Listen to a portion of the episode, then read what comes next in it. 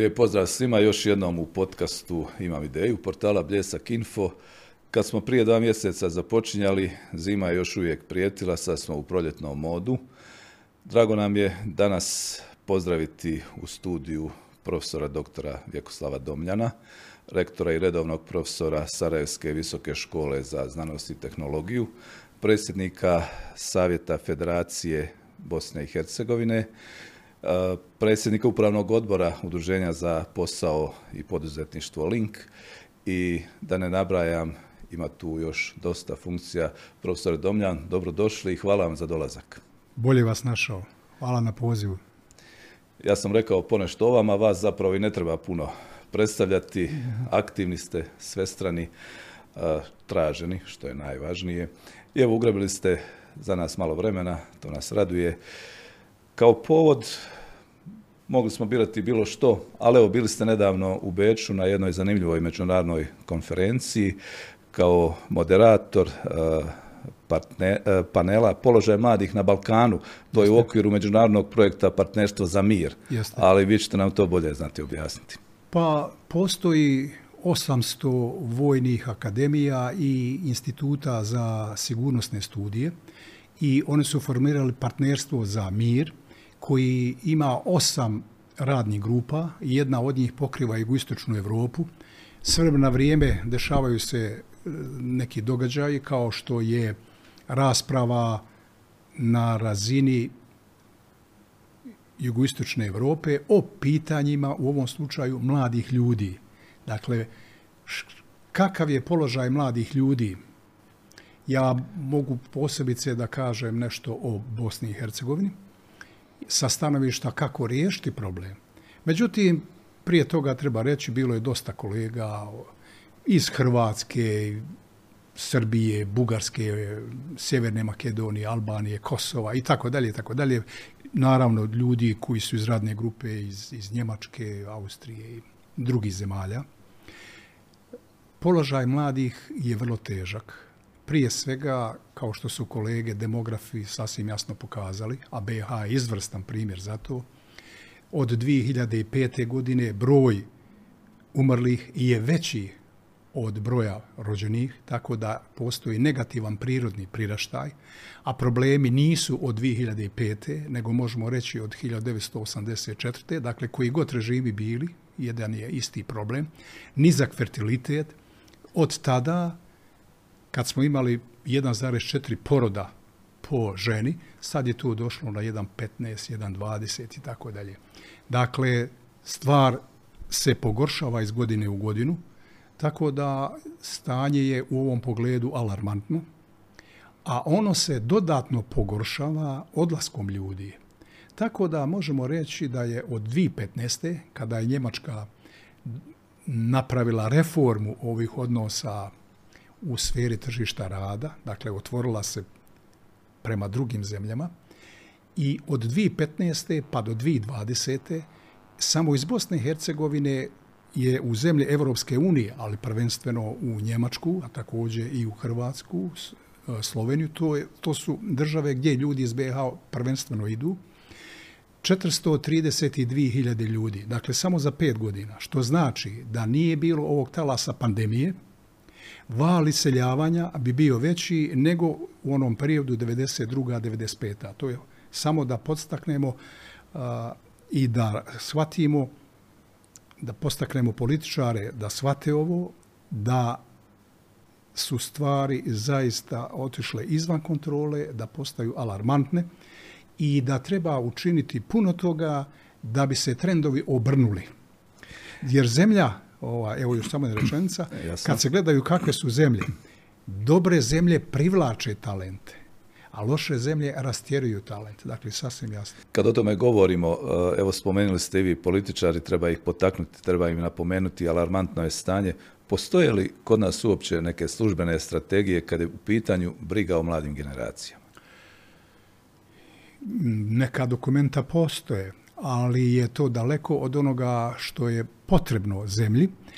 Ali ono što je još važnije od svega da svi naši razvojni dokumenti nisu prepoznati od budžeta. Dakle, razvojno planiranje nije usklađeno sa budžetskim procesima. Budžet ne prepoznaje ovo, u ovom slučaju ne prepoznaje mlade.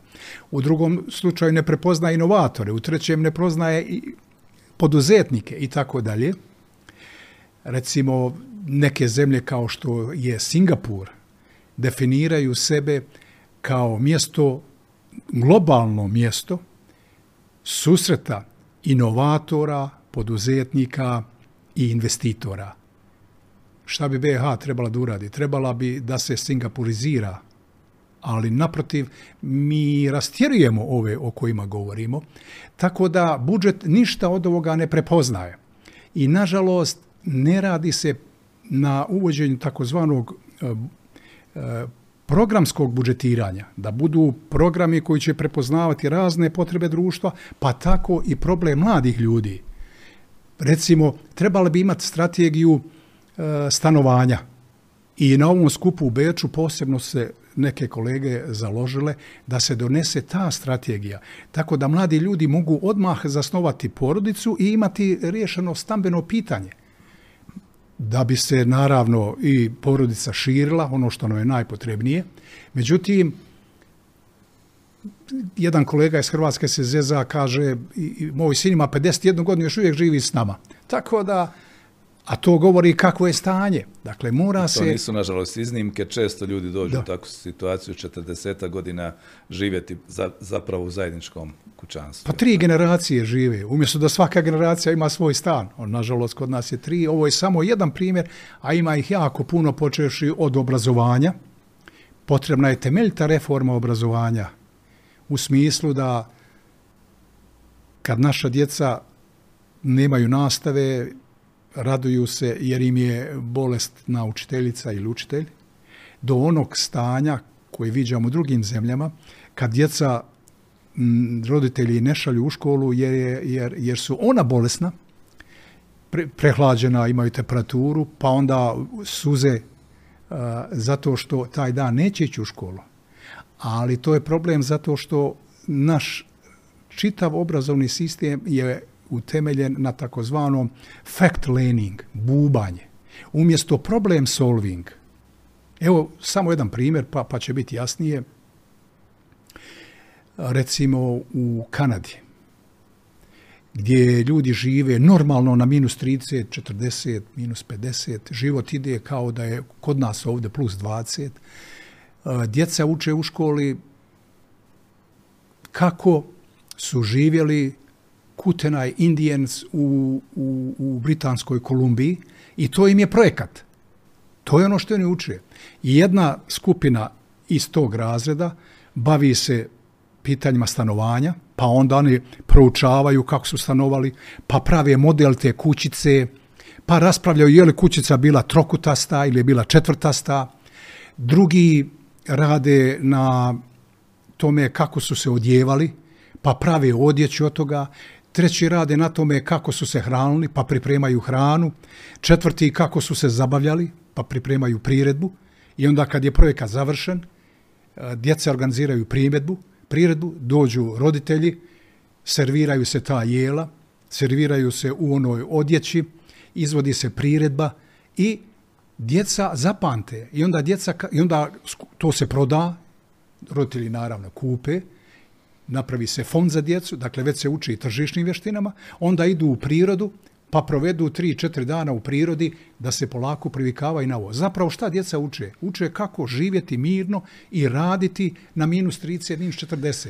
Prilagoditi se uvjetima u kojima jesu. Tako je. Dakle, oni uče istoriju naroda i preživljavanje naroda i, i razvoj naroda, dok mi učimo neke vladare, ove, one, od ove godine do one godine i dok prođe ispiti ili kontrolni, dijete to i zaboravi. Glavne gradove prirodna bogatstva. Gla, tako je, tako je.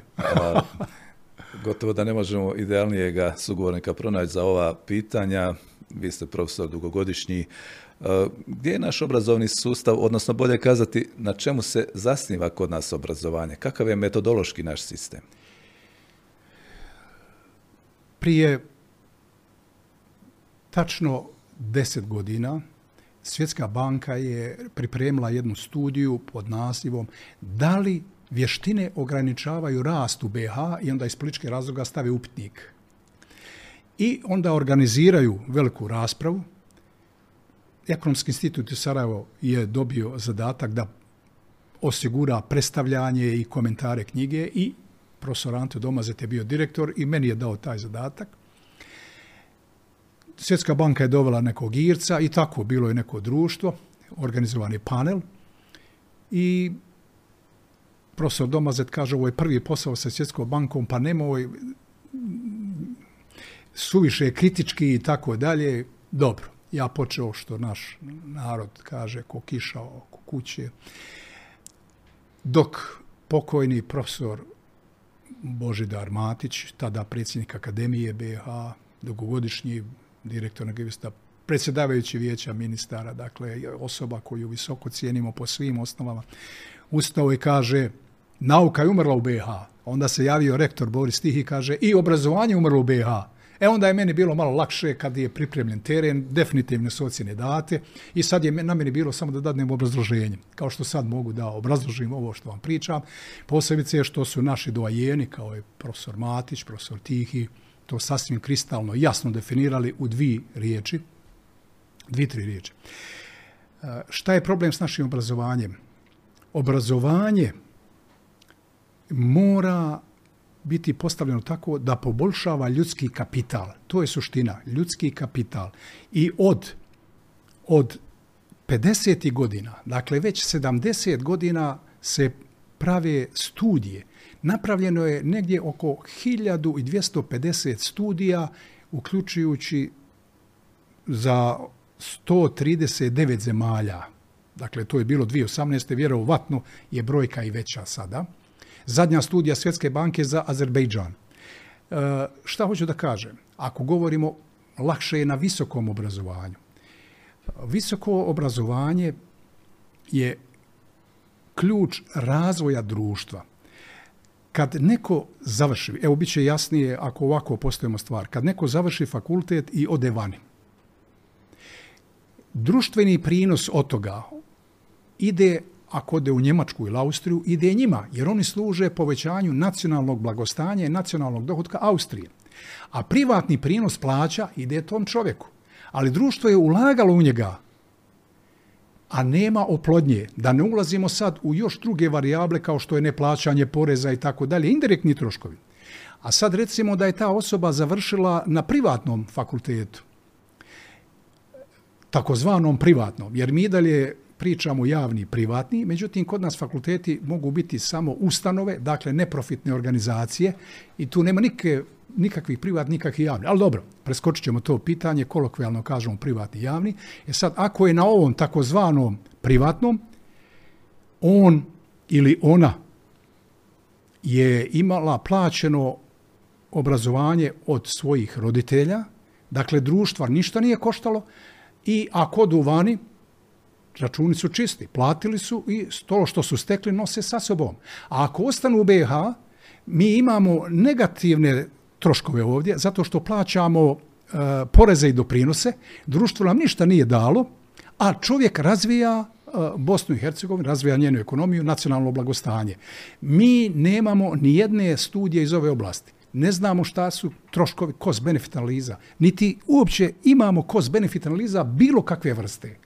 Isto kad država ulaže, da li će uložiti recimo u zdravstvo, pa pokrivati gubitke, pa rudnike, pa pokriva gubitke godinama, bez postavljanja pitanja jesu li ti gubici mogli biti duplo manji, da li su uopće trebali biti gubici, pa onda ćemo vam dati ako imate program da riješimo gubitke u narednom periodu, ili ako je neki telekom pa ima plus i mi smo sretni, ne, možda je plus trebao biti tri puta veći, jer pratimo, vrlo je ovo jednostavno mjeriti mjerimo ono što je na tržištu, sasvim jednostavno tržište to kaže, tamo gdje nema tržišta, kao što je recimo obrazovanje, onda se mjerimo sa onima koji su slični nama, dakle indirektno, i gledamo kako funkcionira obrazovni sistem u drugim zemljama, šta on daje i koliko košta. Međutim, takvih analiza kod nas nema.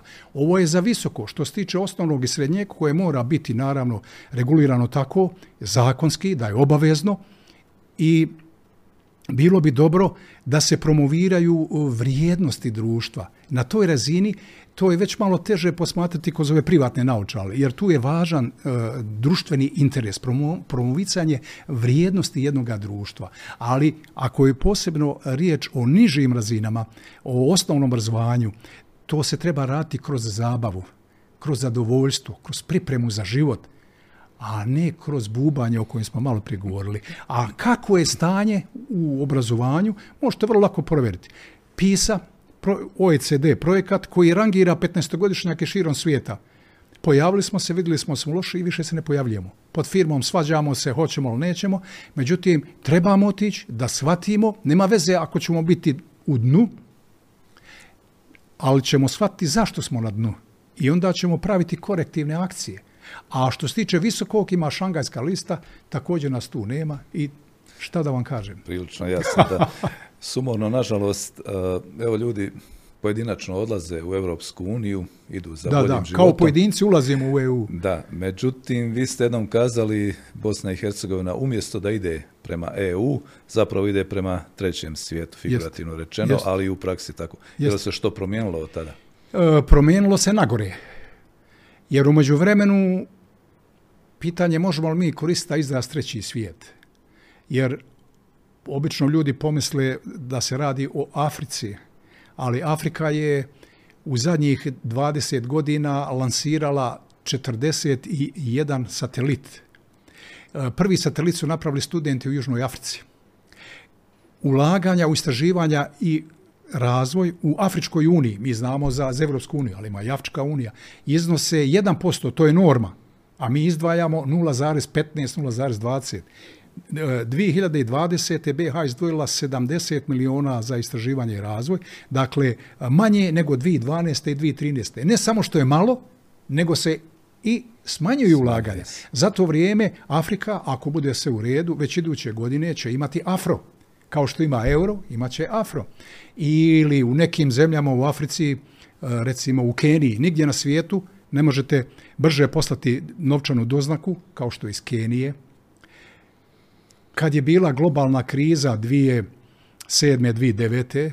naravno po običaju kod nas plak, kušnjava i tako dalje, stopa rasta pala minus 3%, ništa se značajno ne poduzima, Ken Gen, njihova elektroprivreda, lansira obveznice, odu, što bi ovdje rekli, kao halva, jer zašto bi građanin dobivao 5% koliko je bilo kod njih ulog na štednju, kad mu ovaj daje 12,5%, a zašto bi on dakle Ken Gen uzimao po 15 ka, po toj kamati noj stopi kad može po 12 i razvija se objekat dobro građanima, dobro firmi ili njihov telekom šalju se doznake preko telekoma. Kod nas samo preko banaka i od svih kreditno depozitnih institucija u BiH po zakonu banka mogu postojati samo banke.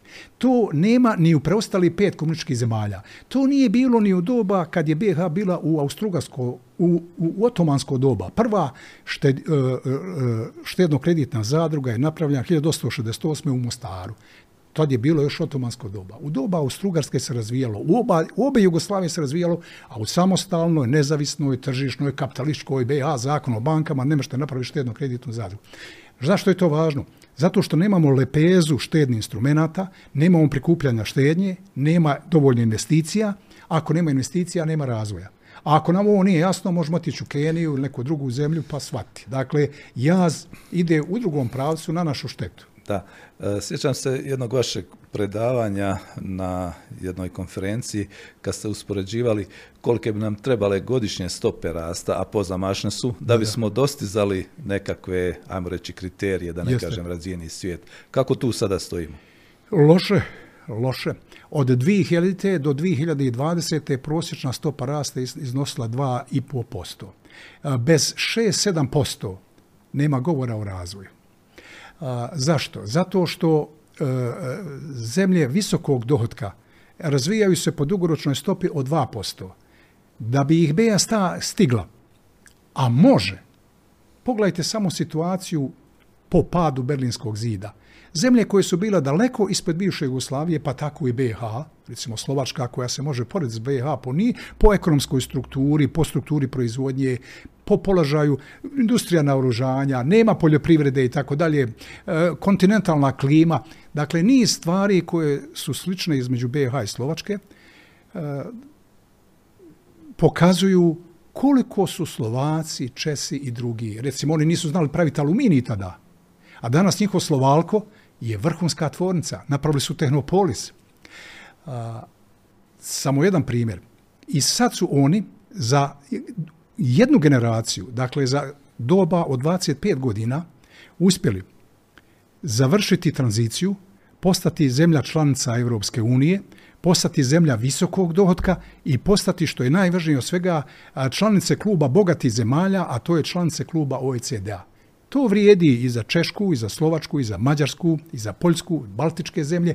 I kad gledate na mapu Europe i kad pitate nekoga ko je izvan ovog svijeta, kakva je tipična evropska zemlja? On će vam reći to je zemlja visokog dohotka i razvijene demokracije. Ako se samo ograničimo na ove stope, dakle, ko nije zemlja visokog dohotka, onda je odgovor vrlo jednostavan. Nekoliko balkanskih zemalja i tri istočnoevropske, Ukrajina, Bjelorusija i Moldava. Kako su ovi nabrojani koji su izašli iz tog komunističkog okružja postigli ovo za jednu generaciju, za četvrt stoljeća? Prije svega, tržište mora biti glavni regulator, ekonomija mora biti otvorena, iznad svega je važno, ali na, ali na pametan način. Zemlja se otvara, uvozi ideje. Najvažnija proizvodnja jednog društva danas je proizvodnja ideja. ideja posebice koje će omogućiti da se proizvode uh, intangible goods, dakle neupipljiva dobra. Recimo, jednom su mi, neće on to javno da kažu, ali na McGillu u Montrealu, jedan profesor kaže ovako neformalno, sve što može stati u kontejner, mi to ne proizvodimo, mi to stavljamo kinezima. Dakle, ne može se imati visok dohodak i visoke plaće, a praviti balvane i tako dalje da bi se imala visok dohodak i visoke plaće, moraju se praviti visoko sofisticirani proizvodi. Mi imamo samo jedan proizvod visokog tehnološkog sadržaja, a to je antibiotik Bosna lijeka. Dakle, ta lepeza se mora proširiti, ali morate imati ulaganja u istraživanje i razvoj, morate imati istraživačke institute i morate imati istraživače. Oni ovo imaju i oni su ovo radili. I ima niz drugih stvari. Morate voditi odgovornu politiku. Politika mora biti odgovorna mala, čvrsta, odlučna vlast koja će održavati makrostabilnost. A, šta vidimo u BH? BH je tako postavljena da za razliku od drugih zemalja, kad ekonomisti govore vidljiva ruka, nevidljiva ruka, u BH je jedna ruka nepostojeća. Dakle, monetarna politika, nema monetarne politike zbog currency boda, nema politike deviznog tečaja, nema jedna ruke. Druga ruka je slomljena, fiskalna politika. Na nivou države, indirektni porezi, na nivou entiteta, direktni porezi, a u slučaju federacije podijeljeni između federacije i kantona, dakle fragmentirano, nekoordinirano. Na nivou države e, tačno se zna ima plafon koliki moraju biti rashodi, oni iznose oko milijardu. Ovo je sve zakovano zakojima sa 95%, dakle nema nikakve fleksibilnosti i onda šta da se radi? Ali može se i tada raditi, ali se ne radi. Ali se ne radi. Na nama se nekako uvijek slome kola ovih globalnih kriza. Vidjeli smo to 2008. Vidjeli Jeste. smo to prije dvije godine kada je počela pandemija i veliko zatvaranje, kako to kažu. I evo sada kad smo pomislili da će eventualno se ponovno malo krenuti Jeste. slobodnije, Jeste. dogodio se ovaj slučaj ukrajinskog rata. A, kako je trenutačno stanje i koje su zapravo opasnosti uh, što se tiče ekonomske situacije u svijetu i kako se to na nas onda odražava? Ono što se dešava u svijetu, ili još preciznije u Njemačkoj, jer to je motor Evrope, tri su velika motora svijeta, SAD, Kina i Evropa, odnosno Njemačka. To su hubovi. Šta se tu dešava, prije ili kasnije desit će se i kod nas. Za određeni vremenski pomak. Sad je globalno problem, cijene hrane, cijene energije, rastu, došlo je do inflacije 7 do 9%, zavisi od zemlje do zemlje, kod neke je i prešlo 20%, imamo i takvih zemalja, i to evropski. Dakle, jedna stvar je inflacija, malo pre sam rekao da se mi ne možemo boriti s njom, jer nemamo instrumentari, to je jedan problem. Drugi problem je naše ponašanje.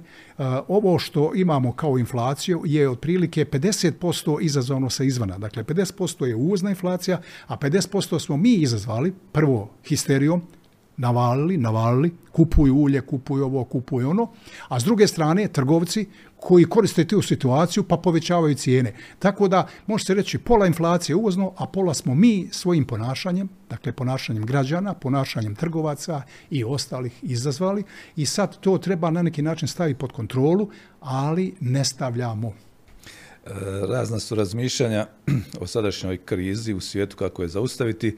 Neki kažu najjednostavnije bi bilo da prestane rat, da se ponovno pokušaju uspostaviti odnos i sa Rusijom, da kako i sa Ukrajinom, a drugi kažu da bi trebalo tražiti potpuno nove modele. E, kamo ide svijet zapravo u ovakvoj situaciji?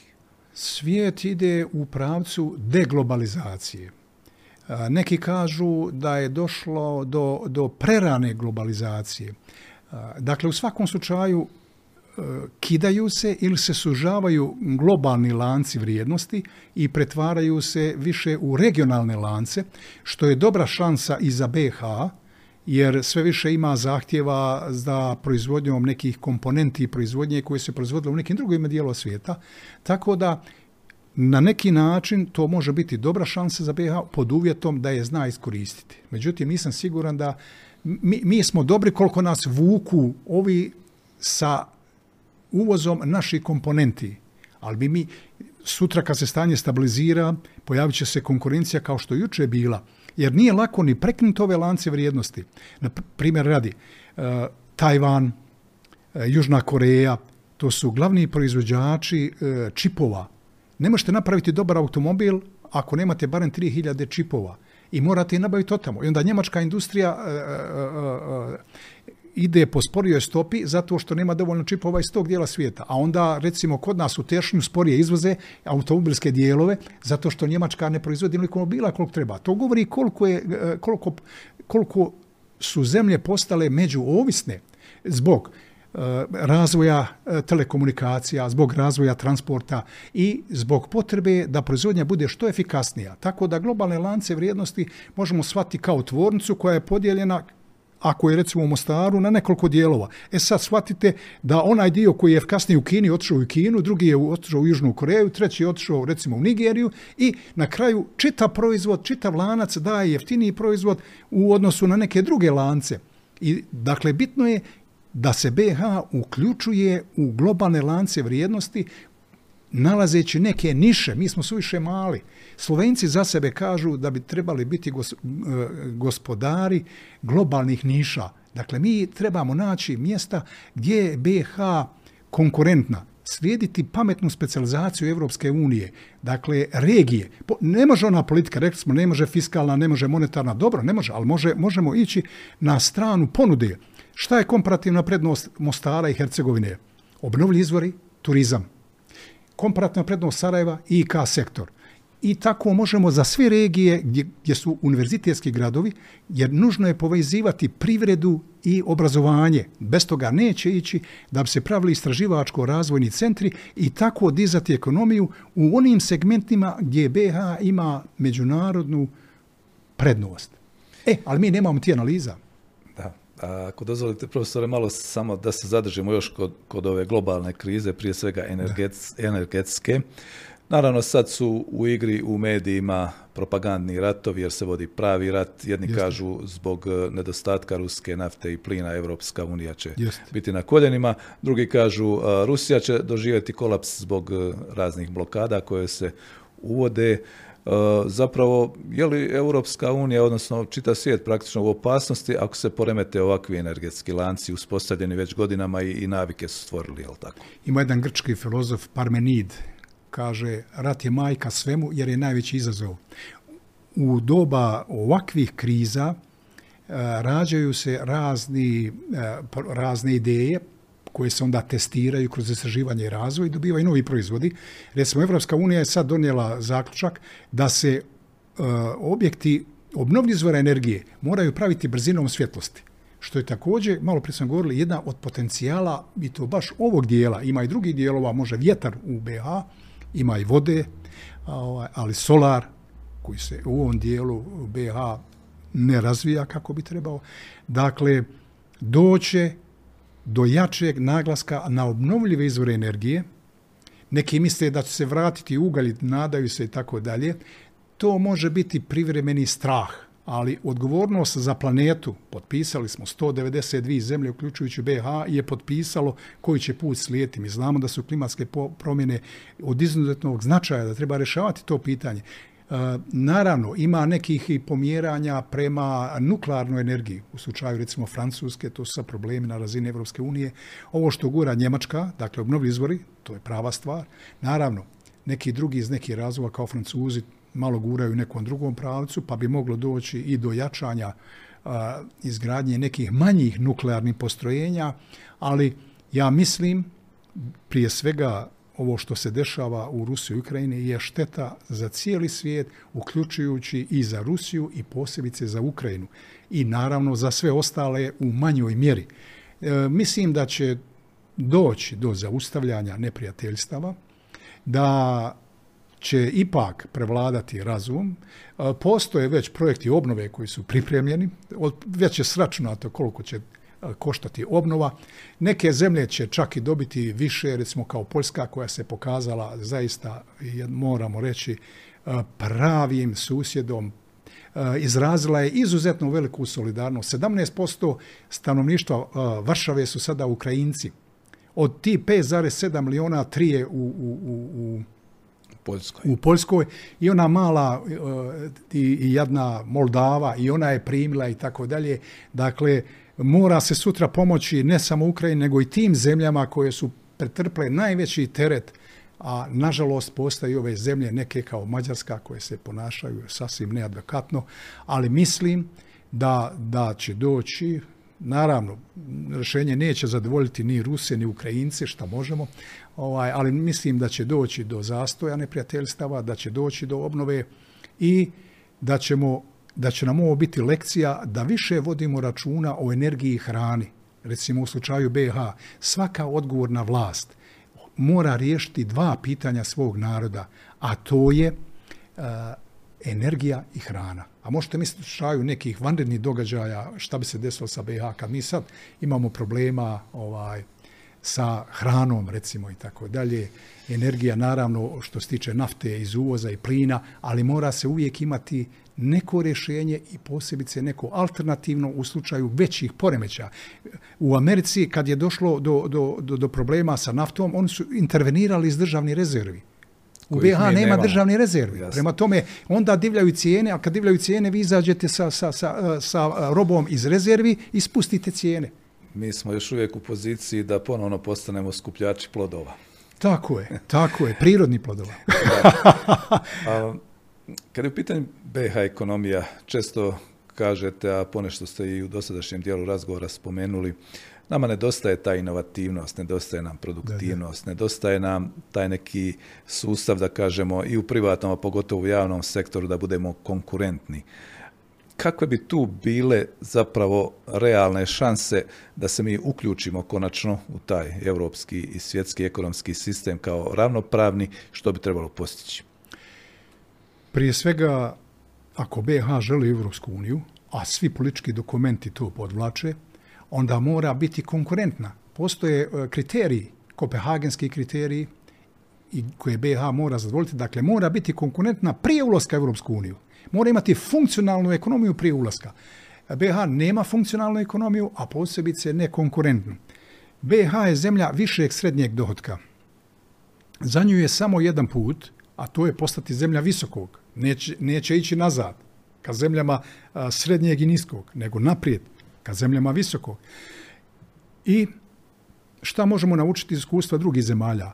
Južna Koreja, Hong Kong su bili sedam godina u ovom razredu. Grčka je bila 30 godina, Argentina je bila 40 godina. Ono što možemo reći za BiH jeste neće biti najbolji đak. Ona je već sad na put da bude prosječan đak. Nadamo se da neće biti loš kao Grčka, kao Argentina, a posebice ne kao Brazil koji još nije nikad izašao iz ovog razda.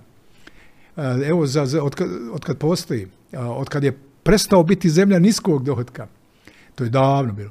Prema tome, da bi BiH postala zemlja visokog dohotka, mora uvesti nove mehanizme. Ako se ide od zemlje niskog dohotka do zemlje srednjeg, treba se razvijati industrija, ide industrializacija, urbanizacija. A ako ide od zemlje višeg srednjeg dohotka do visokog, mora se ugraditi inovacijski kapacitet. Mora se inovirati. Dakle, to su ta tri i. Kad je zemlja nisko razvijena, ide imitacija. Uvezete stranu tehnologiju, adaptirate, imitacija. Kad se ide od srednjeg ka relativno visokom, ide inovacija. A kad se ide dalje, više na, prema granici proizvod mogućnosti i kad se ona pomjera, to su oni najbolji na svijetu, to su inovatori.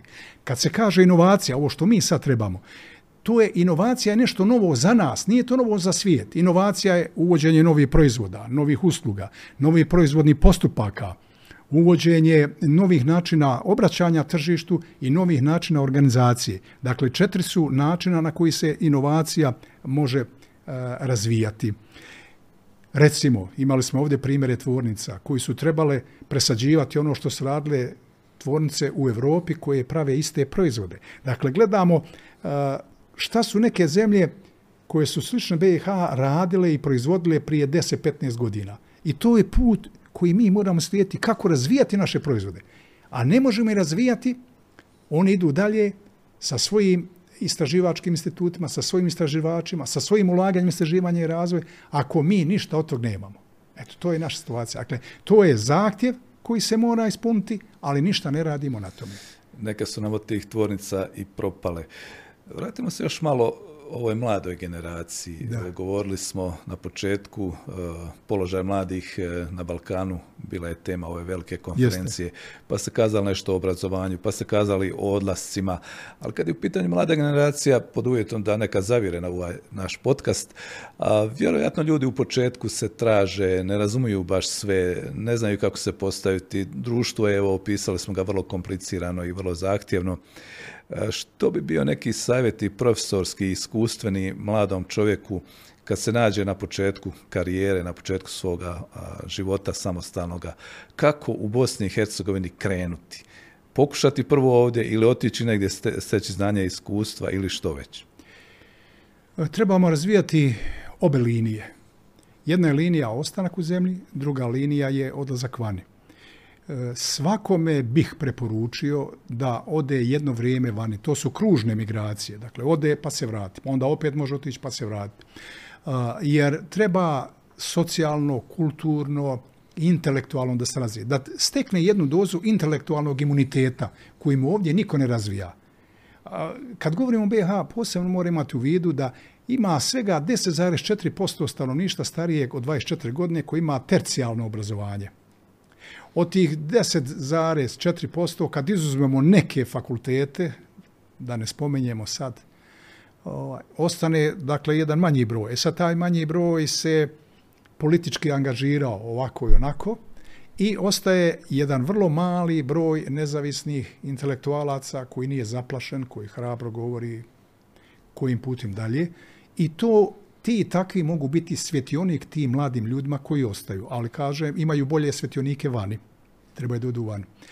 Uh, nažalost, za BH nije dobro ako najproduktivniji, najzdraviji, najobrazovaniji dio stanovništva ne vidi svoju šansu ovdje. Nedavno smo imali jedan slučaj programi zapošljavanja i hvale se kako su programi dobri i kako je student koji je nosilac zlatne značke tog sveučilišta zaposlen po ovom programu.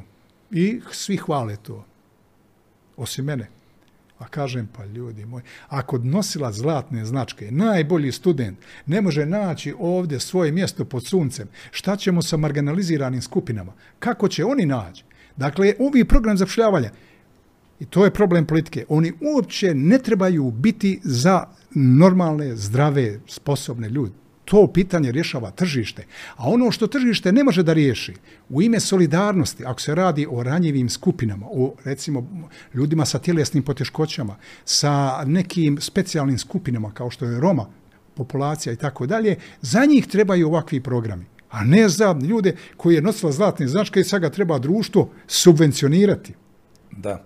Prema tome, e, za mlade ljude prva opcija bi trebala, nažalost, nažalost, to je loše za zemlju, ali mi govorimo šta je dobro za njih. Jer ne podudara se taj optimum. Šta je dobro za zemlju, šta je dobro za firmu. Nije to dobro za firmu da idu. Šta će BH? Morat će se otvoriti. Nema drugog. Mislim, za useljeništvo. Nema drugog puta. Neće biti drugog načina da, se počnemo razvijati konačno. Tako je. U novije vrijeme aktualne su ove teme oko takozvane diferencirane stope PDV-a, e, ukidanja trošarina, bar privremeno. Vjerojatno je vama i dosadlo, imate puno upita ovaj, novinara. Ali evo, kad ste već tu, ovaj, što bi nam zapravo to donijelo, ako bi bilo, recimo, to sve usvojeno što se predlaže? A da li bi to donijelo neku dugoročniju korist? E, kod nas su na stolu obično neproduktivni prijedlozi. Jedna stvar i druga stvar, dugo traje rasprava o njima.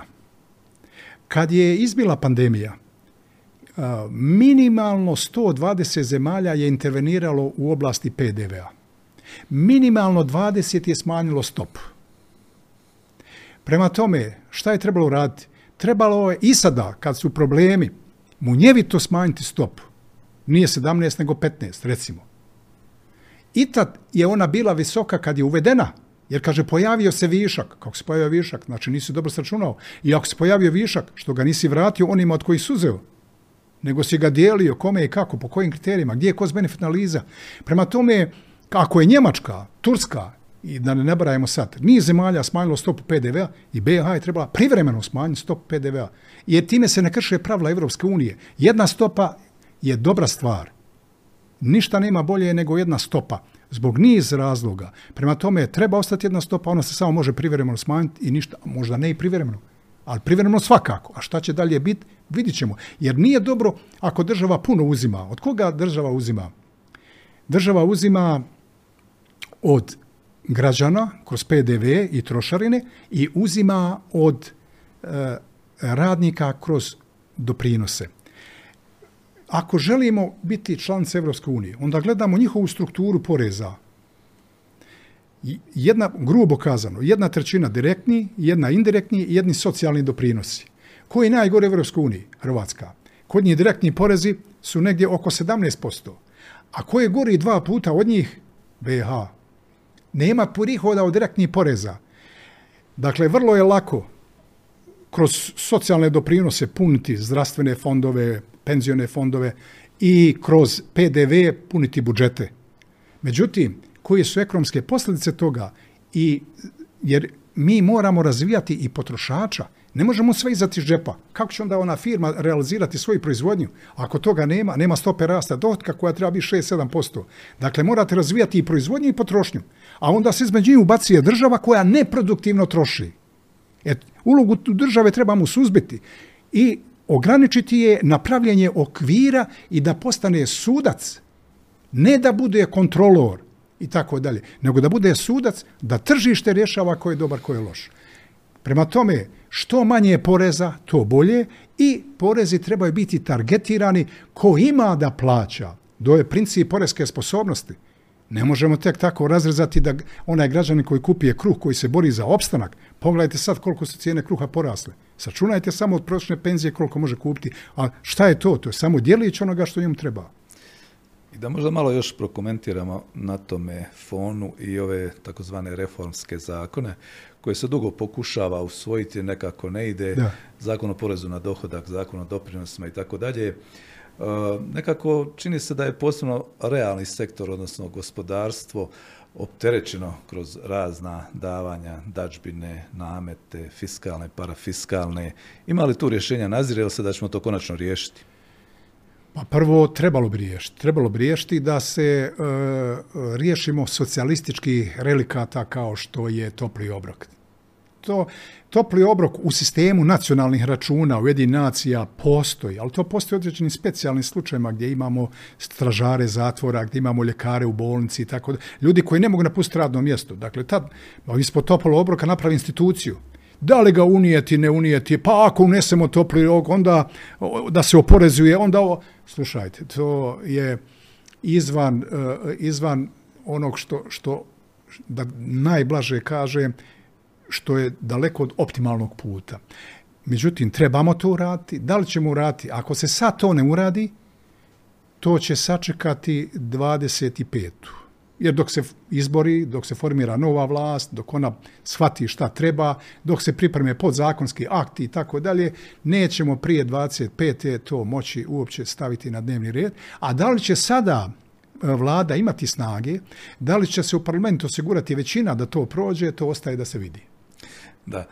I da vidimo još malo možda ove stvari koje su u istom tom kontekstu. Prošle godine se intenzivno pričalo o visini minimalne plaće, odnosno zarade, pa se tu nikako nije mogao utvrditi kriterij. Evo vidjeli smo neki dan, potrošačka košarica je ispod 50% da. prosječne plaće.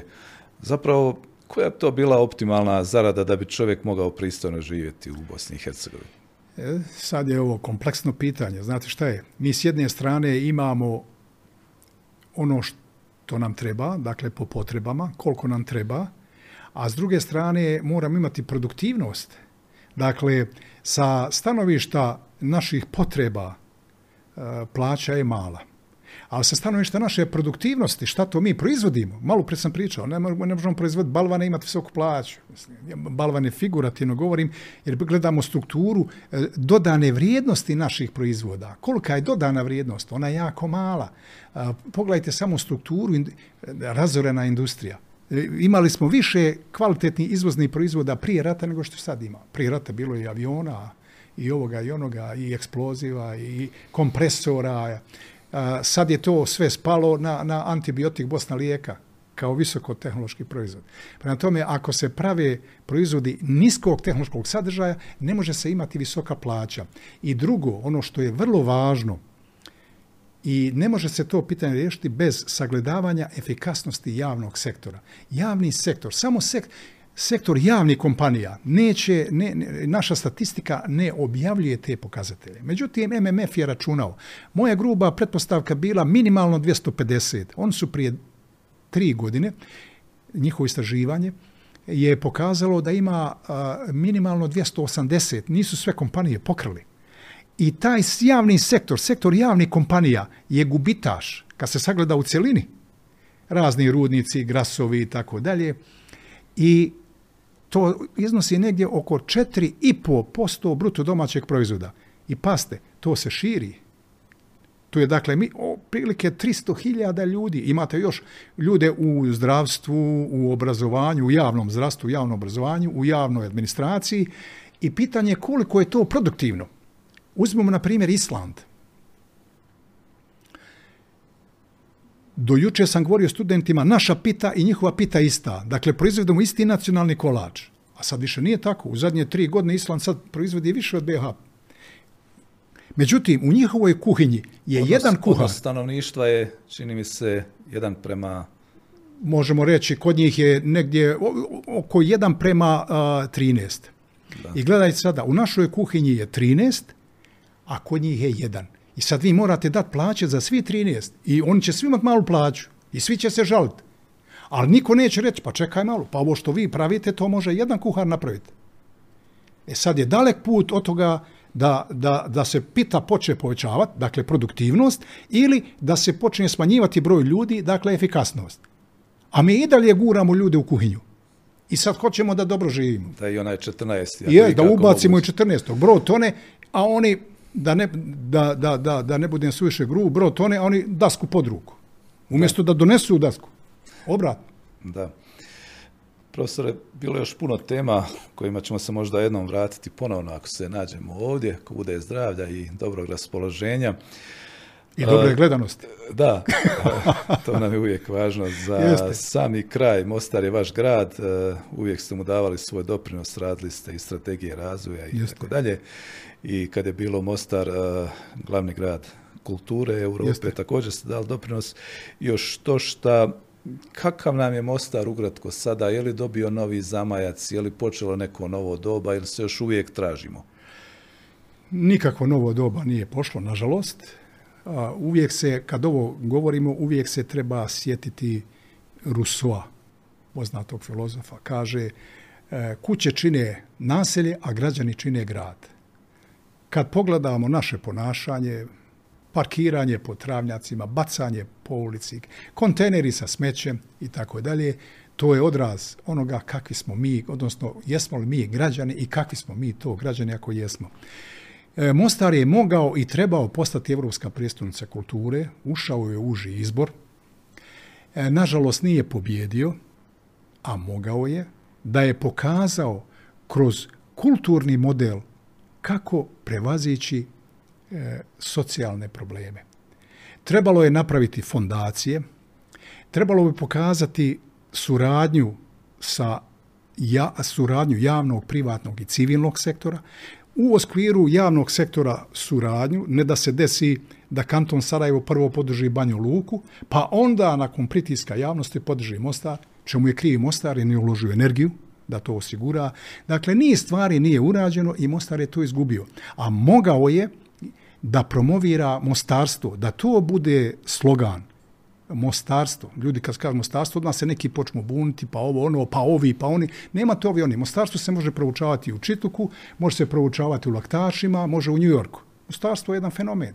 Sticajem okolnosti, bilo bi dobro da se proučava u Mostaru. Jer treba pokazati onda vezu između privrede i obrazovanja i nauke. Razvili smo studije gdje bismo uh, razmatrali tehnologije pravljenja mostova, materijale, veze sa drugim gradovima. Dakle, imali bi onda veze sa svim drugim gradovima koji spostali e, putem mostova, jer i tu vezu je trebalo pokazati. Imate, na primjer, gradova kao Temišvar, koji jedan od kad je Sibiju dobio, prvi grad u Istočnoj Evropi, onda su se u Engleskoj smijali, kaže, ma čak ni Raja ne, ne leti tamo ali je on pokazao nešto od ovoga što mi pričamo. Između ostalog, one boce koje se bacaju, one plastične, oni su to sakupili i napravili most. To je jedan most. Pa bismo napravili muzej mostarstva, digitalni, uh, najveći graditelji mostova, uh, gdje bi figure tih ljudi, kao u Madame Tissot, bili izloženi. Uh, dvorana Hajrudi Nejer, bi se zvala po ovom čovjeku, gdje bi Schmidt, onaj koji je napravio Golden Gate, bio izložen kao prvi najveći graditelj, najveći mostovi, najviši mostovi, najduži mostovi. I meni interesantno bilo čitati kad vidim najduži most 165 km i stvari te vrste. Najopasniji most, ne smijem gledat na YouTube-u kako izgleda. Prepadnem se gledajući, a kamo li da se popne.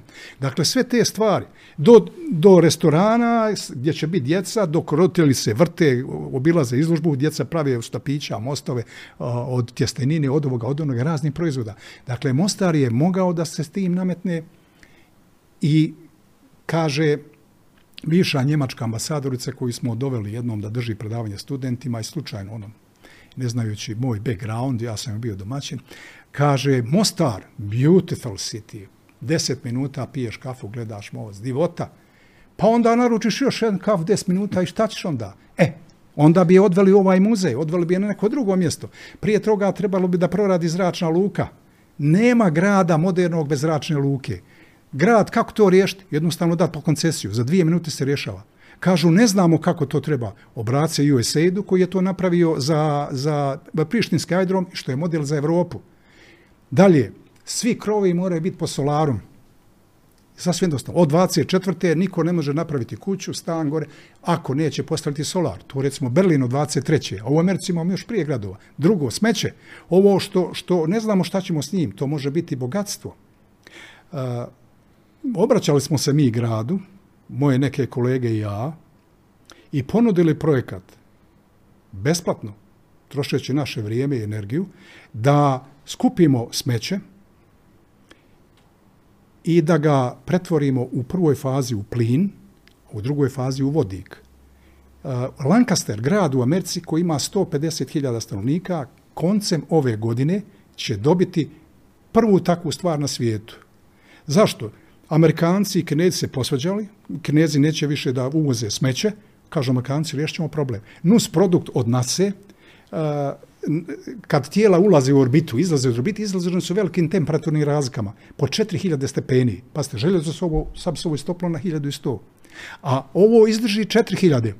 Samo nabacate smeća, medicinski otpad iz cijele BH, ne znamo gdje ide, ne znamo mi ni za Hrvatsku pouzdanu, kažu da su riješila, ne znamo gdje, a, životinski otpad, sve bi tu došlo. I ono što kaže, all welcome, donesi. I pravimo u prvoj, zašto u prvoj fazi? Zato što još nemamo potrošača vodika i tako dalje. Ali za dvije, tri godine, ovo bi se moglo napraviti za dvije godine. I mi smo stupili u kontakt sa dr. Robertom Dovom, koji je tvorac ove tehnologije i rekao, osigurajte prodaj vodika, mi dolazimo, nema nikakvih problema.